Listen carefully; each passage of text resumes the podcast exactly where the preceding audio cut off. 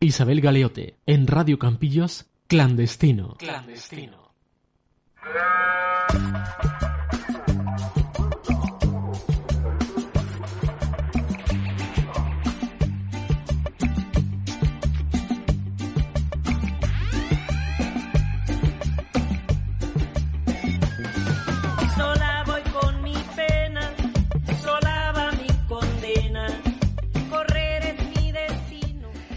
Bienvenidas y bienvenidos sean a Clandestino, su espacio radiofónico totalmente lícito.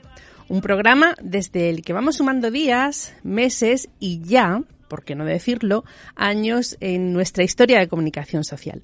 Ustedes ya saben que desde Clandestino hacemos radio con el propósito de incorporar y visibilizar asuntos, luchas, espacios, territorios, naciones, pueblos y personas de este mundo globalizado y mundializado que habitamos y transitamos. Por lo tanto, una vez más, aquí nos tienen con el firme propósito de intentar continuar aportando nuestro granito de arena para el bien y el despertar común, abordando cuestiones de las que solo los medios de comunicación de proximidad podemos llegar a tratar con sencillez, cercanía y hasta me atrevería a decir que valentía, dado los tiempos que corren. Además, todo ello ofreciendo el micrófono y el programa entero mismo como si una caja de resonancia se tratara, a gentes invitadas a conversar que son, están y tienen mucho que decir porque de hecho están, dicen y además hacen como nuestra invitada de hoy. Así que mientras continuamos haciéndonos compañía, nosotras desde aquí y ustedes pues desde donde estén, les volvemos a agradecer cada una de las veces que nos hacen sentir afortunadas cuando nos dicen que no solo podemos, sino que debemos seguir brindando la oportunidad y la libertad de encontrarnos para compartir opiniones, saberes, formación e información. Por lo tanto, no se me vayan a despistar con otra cosa que no sea la radio, que mientras se preparan para escuchar que no oír, yo no pierdo el ritmo y aprovecho el tiempo para enviar nuestros afectos en forma de besos y abrazos fraternos para todos y besos y abrazos violetas y sóricos para todas. Y nos vamos a ir clandestineando con las buenas vibraciones y los buenos deseos que nos envían las compañeras y los compañeros de la familia clandestina que anda repartida por el mundo. Radio Malva en Valencia, Radioactividad en Granada, Círculo Cultural Radio en San Francisco, California, la red radiofónica Nosotras en el Mundo desde Madrid, Argentina El Salvador, la Radio del Sur en Caracas, Venezuela, Radio Sensación en Murcia, Radio Pichincha en Ecuador, la Red Internacional de Medios Digitales Enlazados, la Plataforma de Comunicación Intercultural Internacional Babel Latino y, por supuesto, y con especial mención, a las y los escuchantes de onda local de Andalucía. Y otra cosita, no crean ni por asomo que voy a olvidar mi propuesta, esa que les menciono siempre antes de continuar con el programa, y es que no puedo dejar de invitarles a reflexionar sobre la importancia que tiene que nos adueñemos de los medios de comunicación públicos y los medios de comunicación comunitarios y de proximidad, en definitiva, de las radios y las televisiones de cada uno de nuestros territorios. Mi interés ya saben ustedes, no es otro que se incorpore en el pensamiento colectivo e individual de cada una y de cada uno el concepto de que lo público es del pueblo y, por lo tanto, un bien común que debemos tomar como nuestro para utilizarlo y rentabilizarlo socioculturalmente, también políticamente, o no sería una radio de proximidad. Y, desde luego, les pido que tengan presente siempre esto que les voy a decir. No olviden nunca que se trata de nuestro derecho, y un derecho no es lo que alguien nos debe dar. Un derecho es lo que nadie nos puede negar y lo que nadie nos puede quitar, que por eso mismo es que se llaman derechos y no favores. La memoria histórica se defiende no en el pasado como una suerte de ajuste de cuentas, sino pensando en el futuro, para que en este país de países nos podamos sentir orgullosas de las muchas personas que lucharon por un país mejor. Es importante subrayar que la memoria histórica se construye en el presente.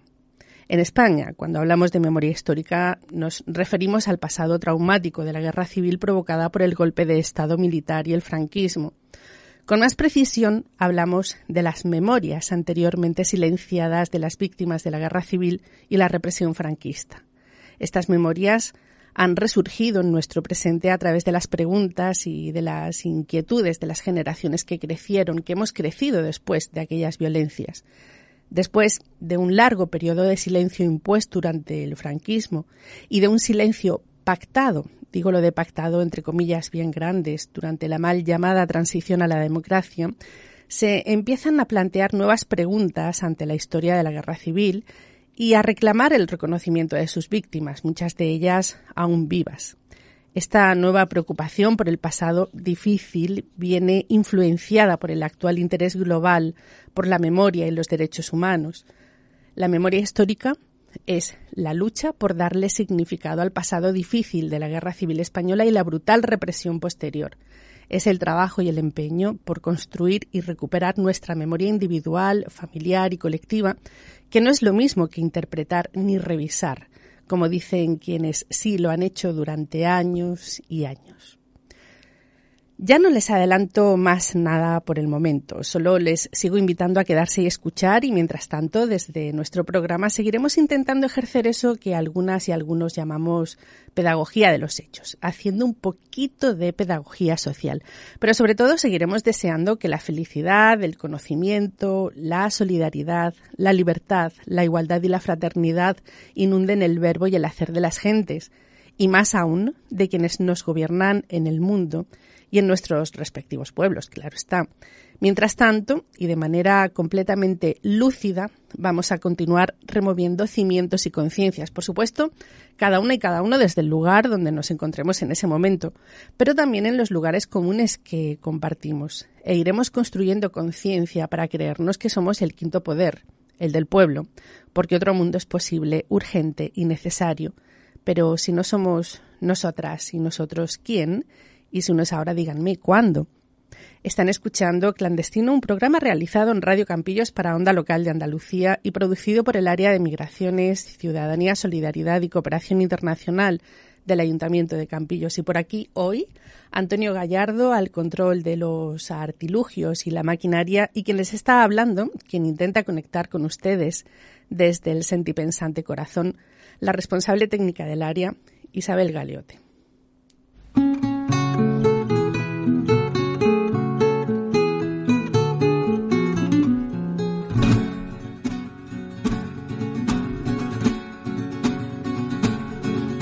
La plaza de mi pueblo, dijo el jornalero al amo. En la plaza de mi pueblo, dijo el jornalero al amo. Nuestros hijos nacerán con el puño levantado. Nuestros hijos nacerán con el puño levantado esta tierra que no es mía, esta tierra que es del amor. Esta tierra que no es mía, esta tierra que es del amor. La riego con mi sudor, la trabajo con mis manos. La riego con mi sudor,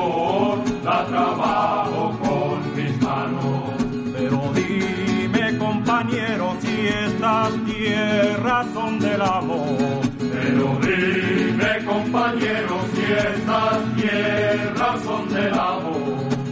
Porque nunca lo hemos visto trabajando en el arado. Nuestro clandestino de hoy podríamos resumirlo en una frase. Derecho a conocer y deber a recordar. Escucharemos palabras y frases que se refieren a conceptos como democracia, libertad, sufragio universal, pluralismo político, dictadura, totalitarismo, genocidio, derechos humanos, justicia universal, guerra, paz, represión, verdad, reparación, víctimas, desapariciones forzadas, franquismo, fascismo, desbandá, huía, o juía, como diría una persona de Campillos, de Málaga o ciertos lugares de Andalucía. En nuestro clandestino de hoy contribuiremos a construir conocimientos sobre memoria histórica andaluza, malagueña y campillera, como un acto de justicia amparado por el derecho internacional y por la propia Declaración de Naciones Unidas sobre el régimen de Franco, lo que aquí y ahora, lejos de considerarse un acto de revanchismo, constituye el mejor homenaje que puede efectuarse a todas las personas que fueron víctimas del fascismo y dieron su vida y lo mejor de sí mismas por la libertad. Una, un verdadero acto de reparación con la legalidad y la legitimidad democrática del proyecto republicano que defendieron. Y para ello, Hoy nos acompaña una historiadora e investigadora feminista, muy feminista, me han dicho un pajarito por ahí, que hace parte de la junta directiva de la Asociación La Desbandá, de la Asociación de Amigas y Amigos de las Brigadas Internacionales y de la Casa de Memoria La Sauceda de Jimena de la Frontera, en la provincia de Cádiz, aunque ya viene desde Madrid. Y ella es María José Montero Corominas. Bienvenida seas a Clandestino, María José. Muchas gracias, buenos días. ¿Cómo te encuentras?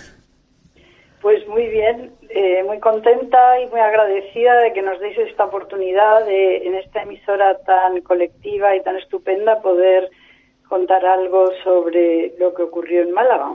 Pues bueno, mira, verás, yo intento siempre mostrar también aspectos de esos que no suelen recogerse en el currículum vitae sobre las personas invitadas a clandestino.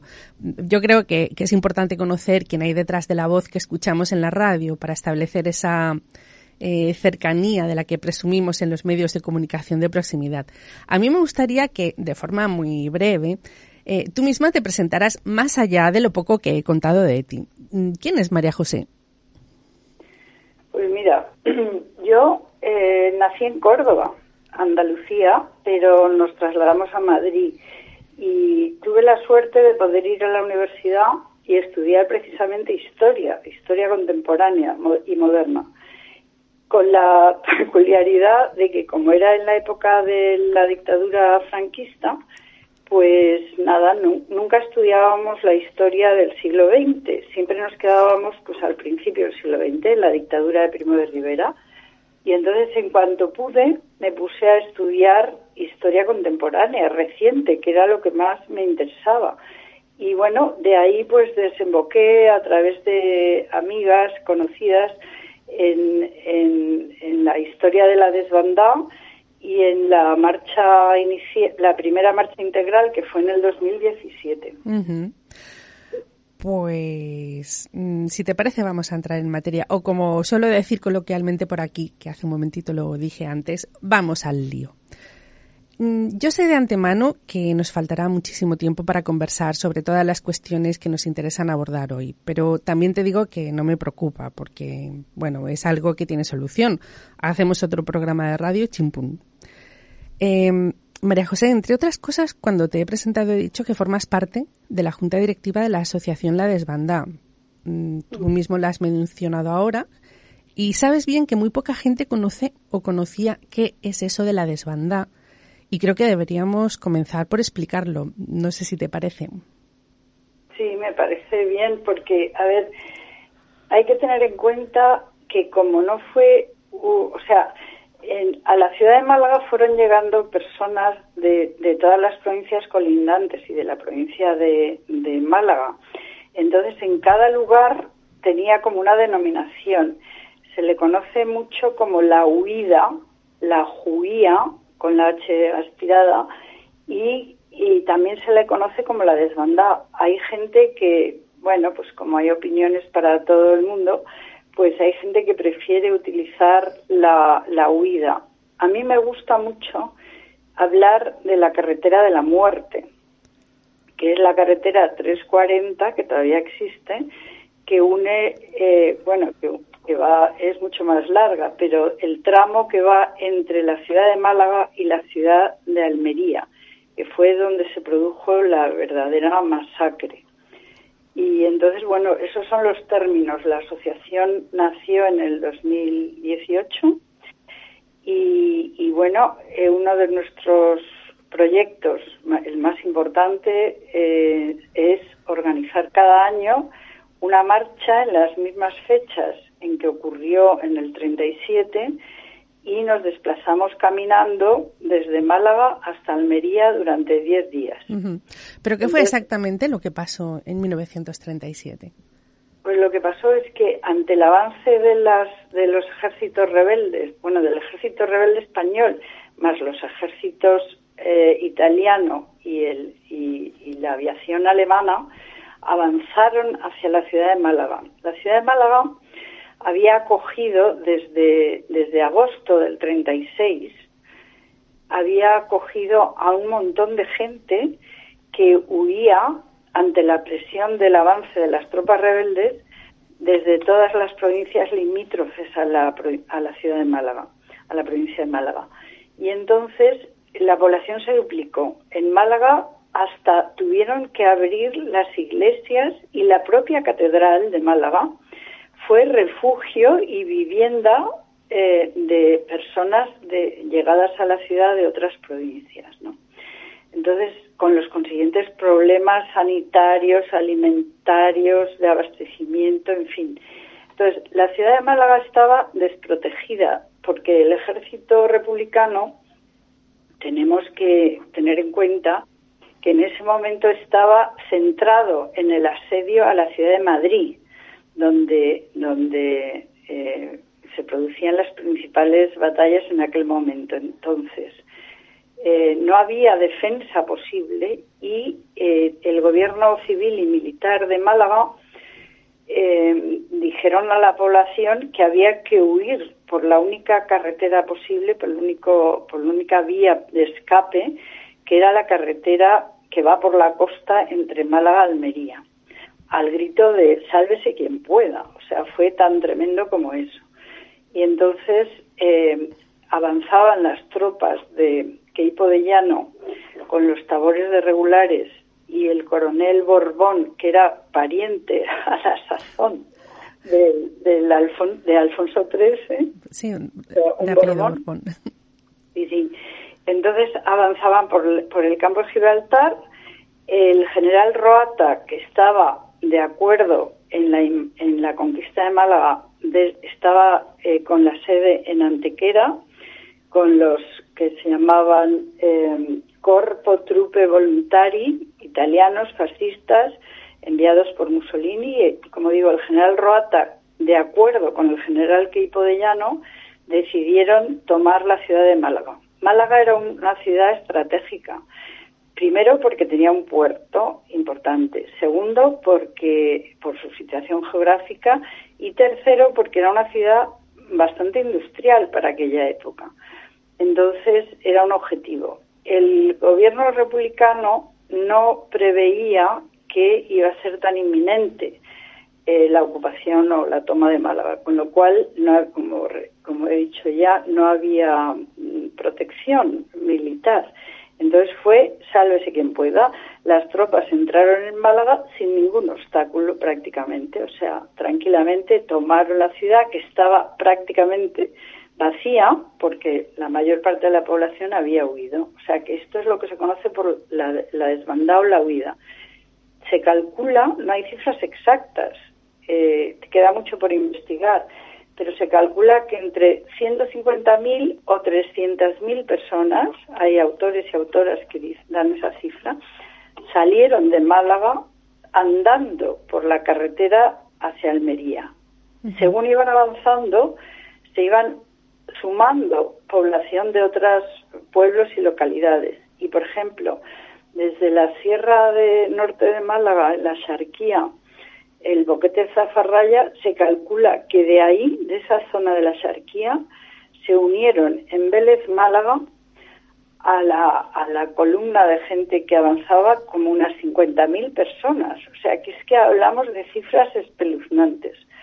Todas estas personas fueron bombardeadas por tierra, sobre todo por los italianos que seguían presionando por la carretera, eh, por mar con tres cruceros eh, rebeldes, el Baleares, el Almirante Cervera y el Canarias, que aprovechaban la proximidad a la costa, que esa costa es bastante profunda, para bombardear.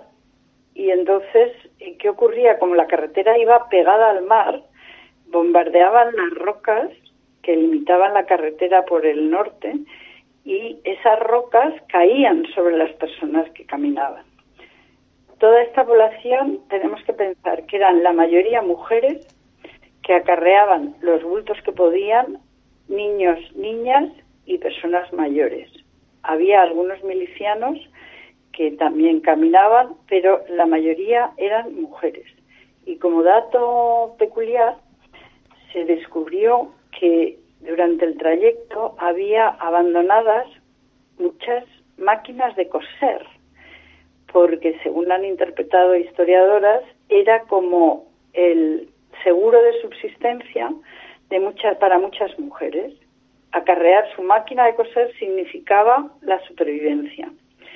Y bueno, pues podemos ir contando muchas más mm. cosas, como, mm, claro, como no se sabe exactamente cuántas personas huyeron eh, por esta carretera de la muerte, como tú la llamas, tampoco se sabe cuántas personas asesinaron. No, a ver, a Mala, Almería, porque mucha gente eh, retrocedió, o sea, volvió a Málaga o volvió a sus pueblos, como Campillos o Jimena de la Frontera, etcétera, pensando que al no tener delitos de sangre no iba a haber represión sobre, sobre ellas. Y esto fue una trampa, porque según llegaban a los pueblos mm. de regreso, pensando a sus casas, o se las encontraban ocupadas o eran directamente asesinados y asesinadas por falangistas que les estaban esperando. O sea, fue tremendo. En Málaga ciudad se produjeron, ya no recuerdo la cifra exacta de, asesinatos, pero una barbaridad. Y al cargo de estos asesinatos, órdenes de, fusilamiento, estaba eh, Arias Navarro, el que fue luego ministro del franquismo. El que dijo aquello de españoles, Franco ha muerto. Exacto. Ese, ese señor que fue ministro, pues eh, fue era muy joven en aquel momento y fue el encargado de firmar sentencias de muerte en, en la ciudad de Málaga, por ejemplo. ¿no? Mm. Entonces, bueno, otro punto muy estratégico y muy difícil, bueno, tenemos que pensar que la gente, eh, claro, los alimentos empezaron a escasear enseguida y la caña de azúcar, el cañadú que le llaman por allí, fue el alimento de muchísimas personas. ¿eh? Y ya te digo, la mayoría niños y niñas. En Nerja, por ejemplo, ocurrió una, un, hecho atroz que fue eh, que había un, un eh, autobús donde estaban para subir niños y niñas que habían venido de distintos colegios o orfanatos o así. Y en ese momento un bombardeo aéreo de los alemanes eh, cayó. Bueno, cayó. Apuntaron sobre ese objetivo y murieron muchísimos niños y niñas pequeños. Eh, la aviación legionaria italiana también contribuyó, los alemanes, eh, o sea, fue una, una auténtica carnicería. Se considera un genocidio, por supuesto, y una, la primera masacre sobre población civil conocida en Occidente, por supuesto. Eh, luego ya tenemos lo de Srebrenica y lo de los Balcanes, pero, pero fue algo intencionado contra población civil. Y qué poquito sabemos como población sobre ello, qué poquito se estudia en los colegios además. Bien, dicho esto, eh, vamos a hablar de la asociación La Desbanda, del objetivo u objetivos de la misma y de la actividad mm, que organizáis para conseguirlo. Son las actividades, ¿no?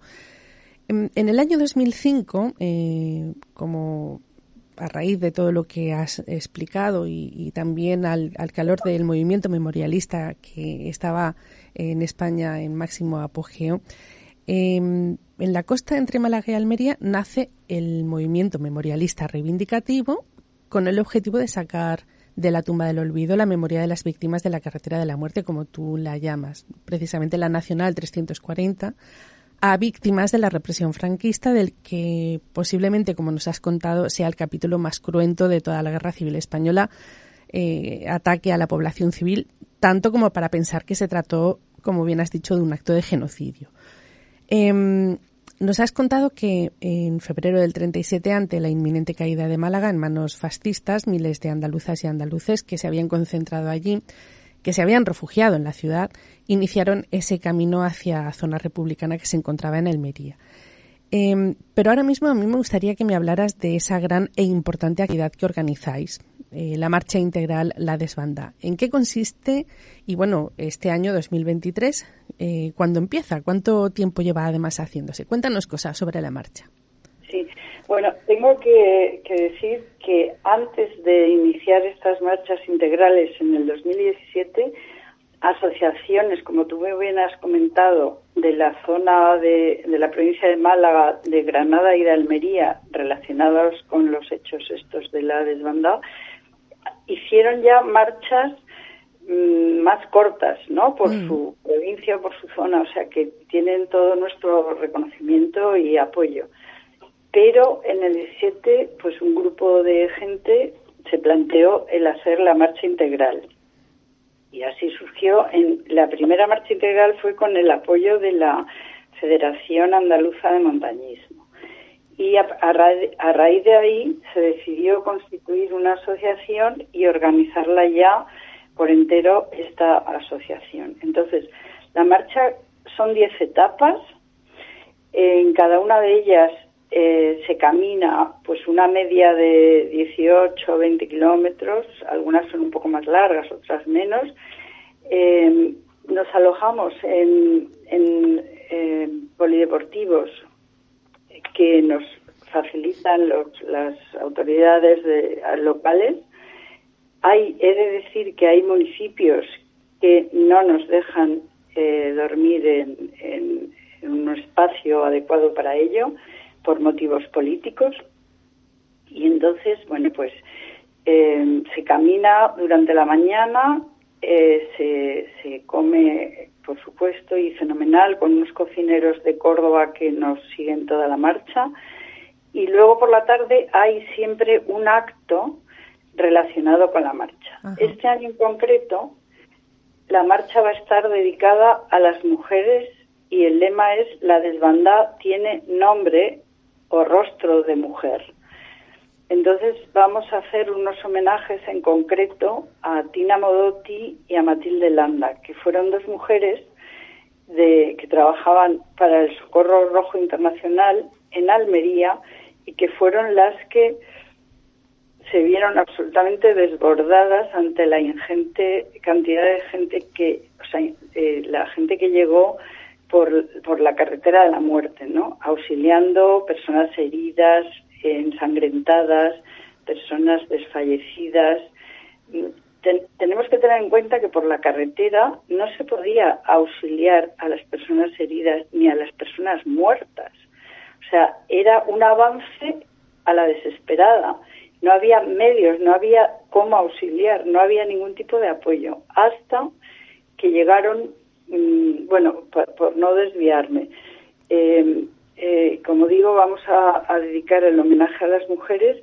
Hemos organizado para llevar una pancarta con nombres de mujeres que en el año 37 eh, hicieron la, la, carretera y van a venir personas supervivientes de ese momento. Hay, por ejemplo, una Mm, Ana Pomares, que tenía nueve años cuando, cuando en febrero del 37 y que ahora tiene 96, cumplirá 97 precisamente el 7 de febrero, y ella está estupendamente y nos va a acompañar ella y otras personas, una persona de, de, que vive en Alaurín el, el, Grande, María Hidalgo, no, perdón, en Alaurín de la Torre.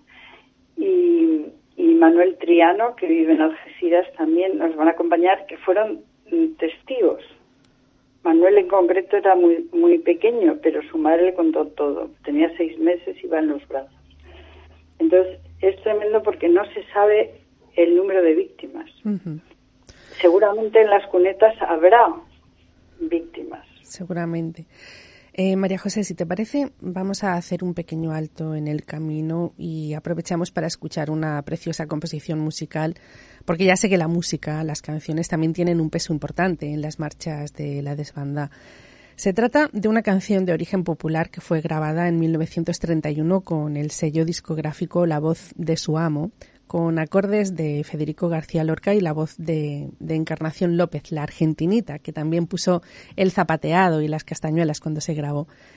Precisamente nuestro Federico García Lorca, asesinado también por los fascistas y enterrado en una fosa común, hizo el arreglo musical y tocó el piano en esta grabación, aunque hoy vamos a escuchar una versión de la cantadora Carmen Linares. Me estoy refiriendo a la canción Anda Jaleo.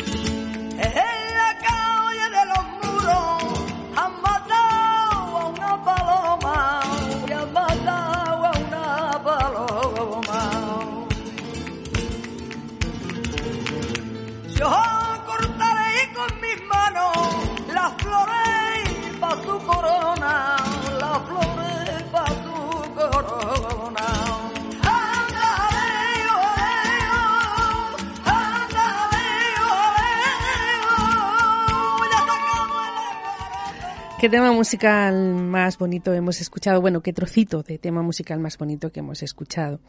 Y más allá de la consideración de derechos humanos y derecho a la vida, cuánto talento se encargaron de destruir con los asesinatos viles que cometieron los franquistas. Así nos fue después, que aún hoy día vamos renqueando por culpa de quienes nos sumieron en la más aberrante oscuridad en este periodo de nuestra historia reciente. Eh, María José, mm, una persona que quisiera participar en la marcha de este año, que no, no hemos dicho la fecha, cuándo comienza y cuándo termina, ¿qué es lo que tiene que hacer? Sí, la marcha de este año, 2023, va a comenzar el día 2 de febrero.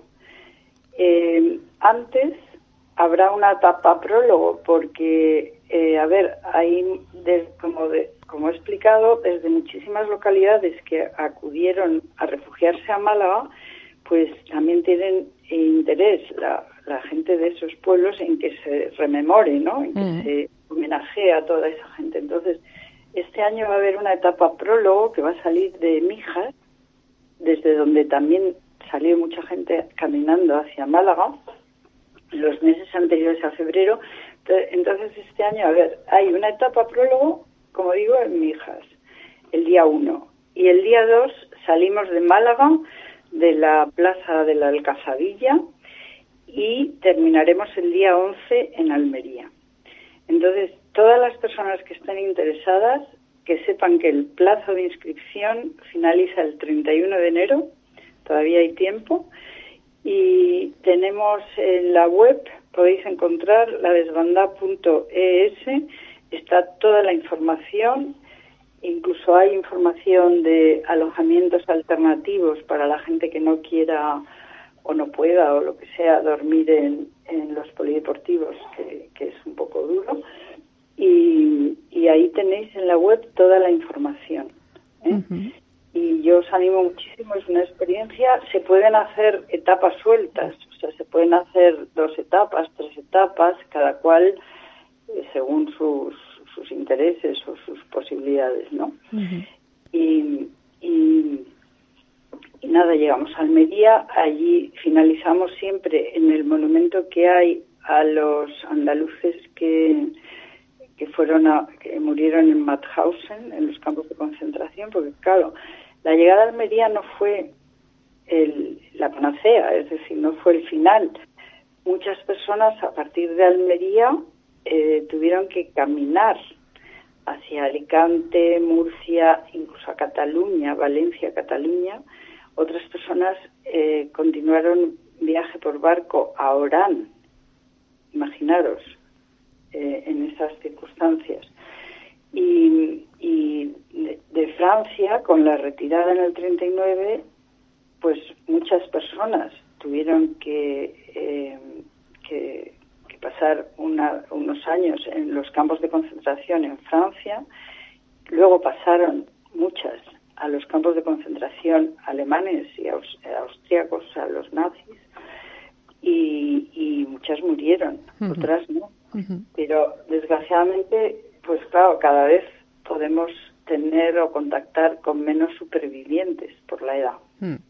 En Campillos tenemos todavía supervivientes que hicieron la desbanda, sobre todo mujeres.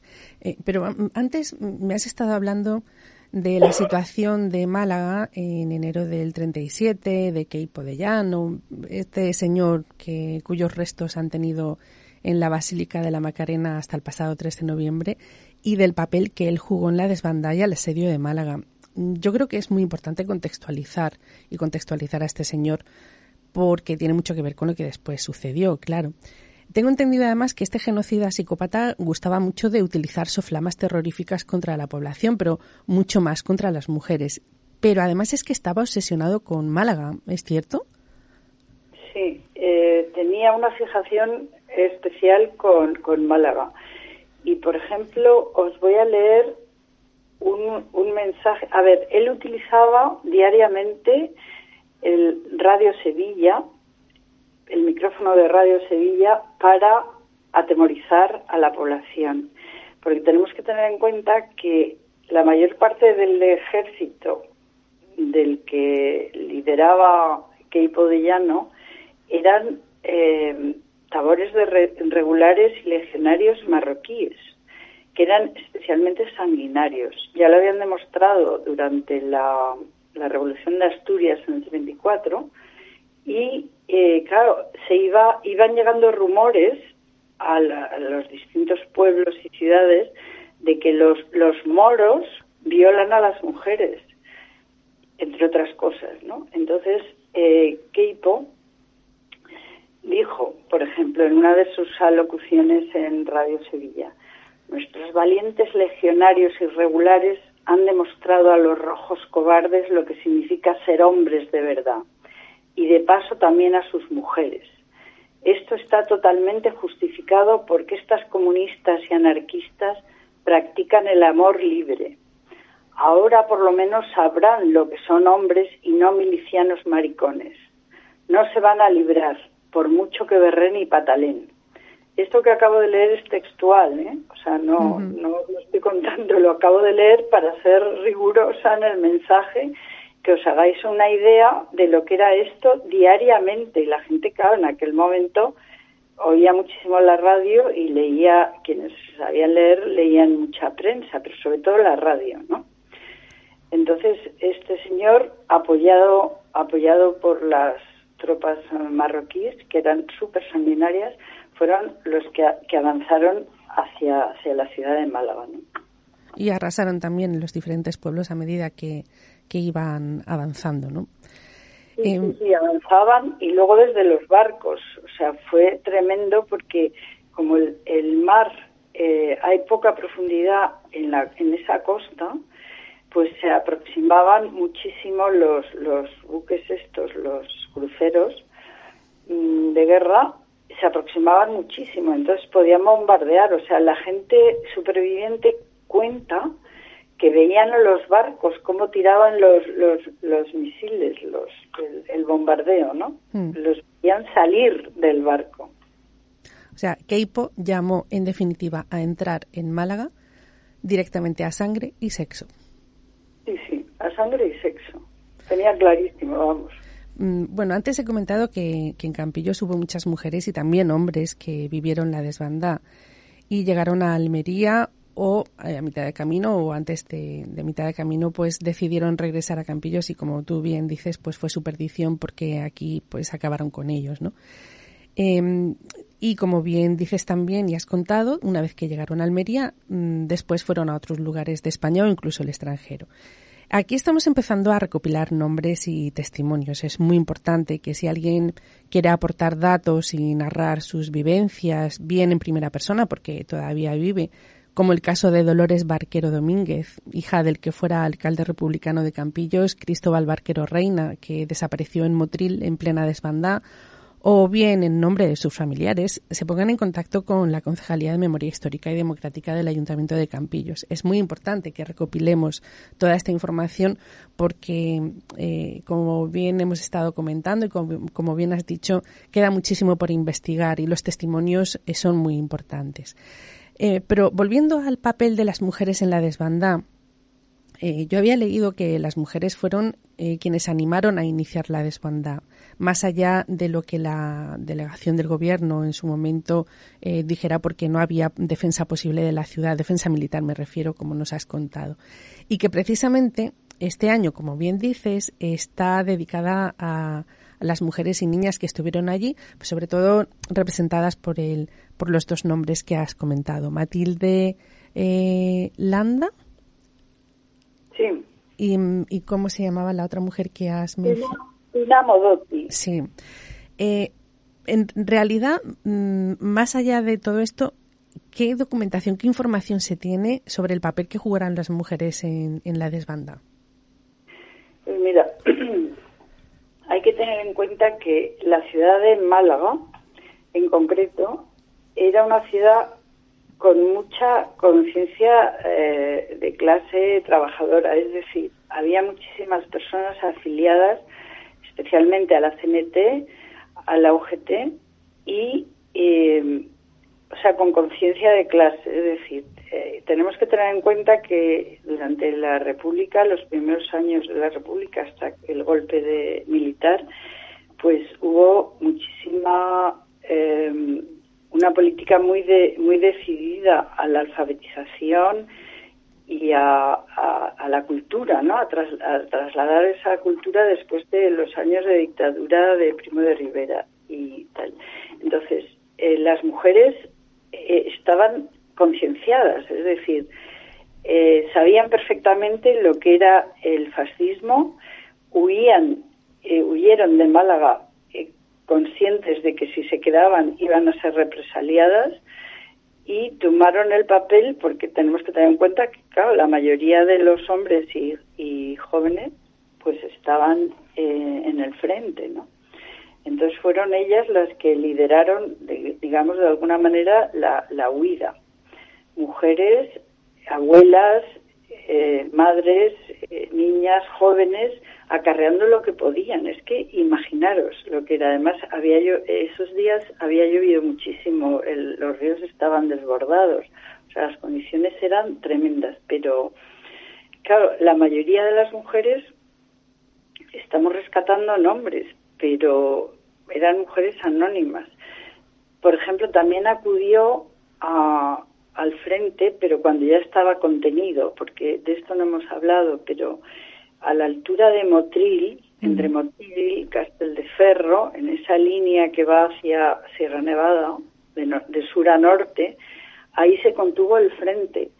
Y los, primeras, los primeros batallones que llegaron del ejército leal a la República fueron precisamente dos batallones de la treceava Brigada Internacional. Esto es muy importante y significativo. Luego ya se agregó se agregó, se incorporó una, una brigada mm, mixta comandada, comandada o liderada o dirigida más bien por el general Gallo y el frente se contuvo ahí, a esa altura, hasta el final de la guerra, hasta el 39. O sea que a partir de ahí, digamos, la población pudo ser trasladada de alguna manera hacia Almería. Y ahí jugó un papel muy importante eh, Norman Betkin, que me imagino que habréis oído hablar. Es un médico canadiense que junto con dos ayudantes suyos, Hudson Sisse y Thomas Worsley, acudieron al frente pensando en que iban a poder eh, ayudar como haciendo transfusiones de sangre, que era su, especialidad, digamos, ¿no? Eh, y entonces, al ver que lo, lo que se encontraron de frente fue unas cantidades increíbles de personas que andaban como podían, cojeando, arrastrándose, el, tiradas en las cunetas, etcétera, pues vaciaron la furgoneta y durante tres días y tres noches estuvieron trasladando especialmente niños, niñas, mujeres embarazadas, etcétera, personas mayores al, hacia Almería. Entonces, o sea, a partir de, ahí, digamos que ya la situación no fue tan tan tremenda, aunque sí, pero por lo menos no tenían los bombardeos mm, en, las, en las espaldas, ¿no? En los talones. Es verdad que de las brigadas internacionales no hemos hablado, porque además tú formas parte también de la Asociación de Amigas y Amigos de, de las brigadas internacionales. ¿Quedan personas vivas todavía de aquellas brigadas que participaron en la desbanda? Pues no, fíjate que, fijaros que el año pasado murió el último brigadista vivo y ahora ya son sus familiares quienes quienes eh, hacen homenajes, ponen monumentos. Tenemos que pensar que en muchísimos países de Europa y de, de América y de otros continentes hay monumentos, hay homenajes regularmente a los brigadistas que vinieron a España y las brigadistas, porque también hubo mujeres. Pero aquí en España es que todo es un, un silencio y un, un, oscurantismo ante, ante todo lo que ha sucedido en, en, el siglo XX, ¿no? Siglo XX a principios, especialmente en lo de la guerra de España, ¿no? Que fue una guerra internacional, porque no sé qué seguramente si el ejército rebelde no hubiera tenido el apoyo de, la Alemania nazi y de la Italia fascista, pues la guerra hubiera tenido otros derroteros mm. seguramente. Pero, pero bueno, las brigadas jugaron un papel determinante aquí en, en contener el avance de los fascistas en la carretera y, y luego luego enseguida subieron hacia Sierra Nevada y allí murieron por frío muchísimos brigadistas. Murieron de frío, imaginaros. O sea que realmente mm, tendríamos que quizás que comenzar a, a dejar de decir guerra civil y llamar guerra de España, porque realmente, como bien dices, fue una guerra internacional e internacionalizada porque participaron eh, Mm, militares y, además hubo también eh, números y, también hubo armamento de, otros países. Eh, bueno, en principio del bando rebelde, del bando sublevado, del quien dio el golpe de Estado, que supongo yo que sabría que si no tenía el apoyo de los nazis alemanes y del fascismo de Mussolini, pues igual no hubieran iniciado nada. Pues María José, ¿qué te digo? Que nuestro tiempo en clandestino de hoy ha llegado a su fin.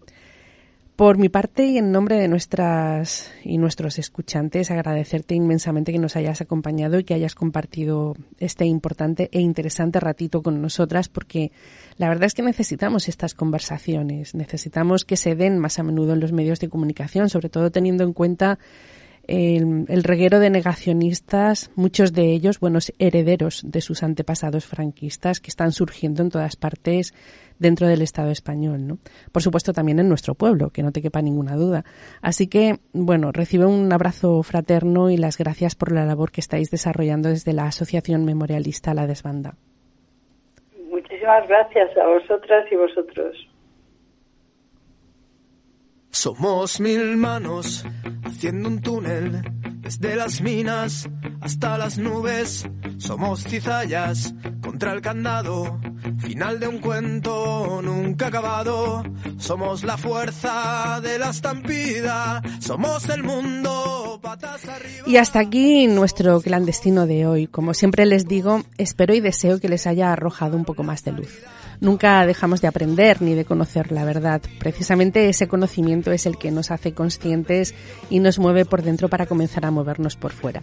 Y la radio es una buena herramienta para lograrlo. Solo me queda volverles a citar en nuestro próximo programa para que podamos seguir clandestineando. Así que háganme caso y pórtense mal.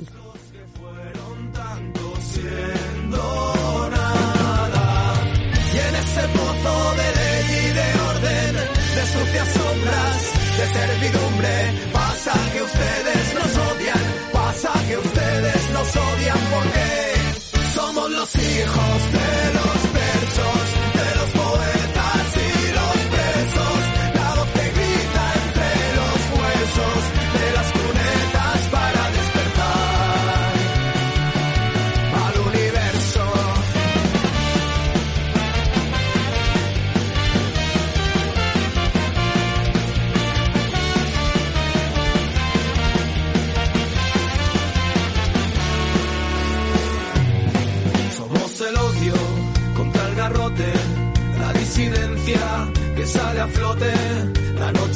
raso del fugitivo. Somos el puño con el latido, la primavera más valenciana. Somos la escuela multiplicada. Somos los que fueron tantos siendo este de sucias sombras, de servidumbre,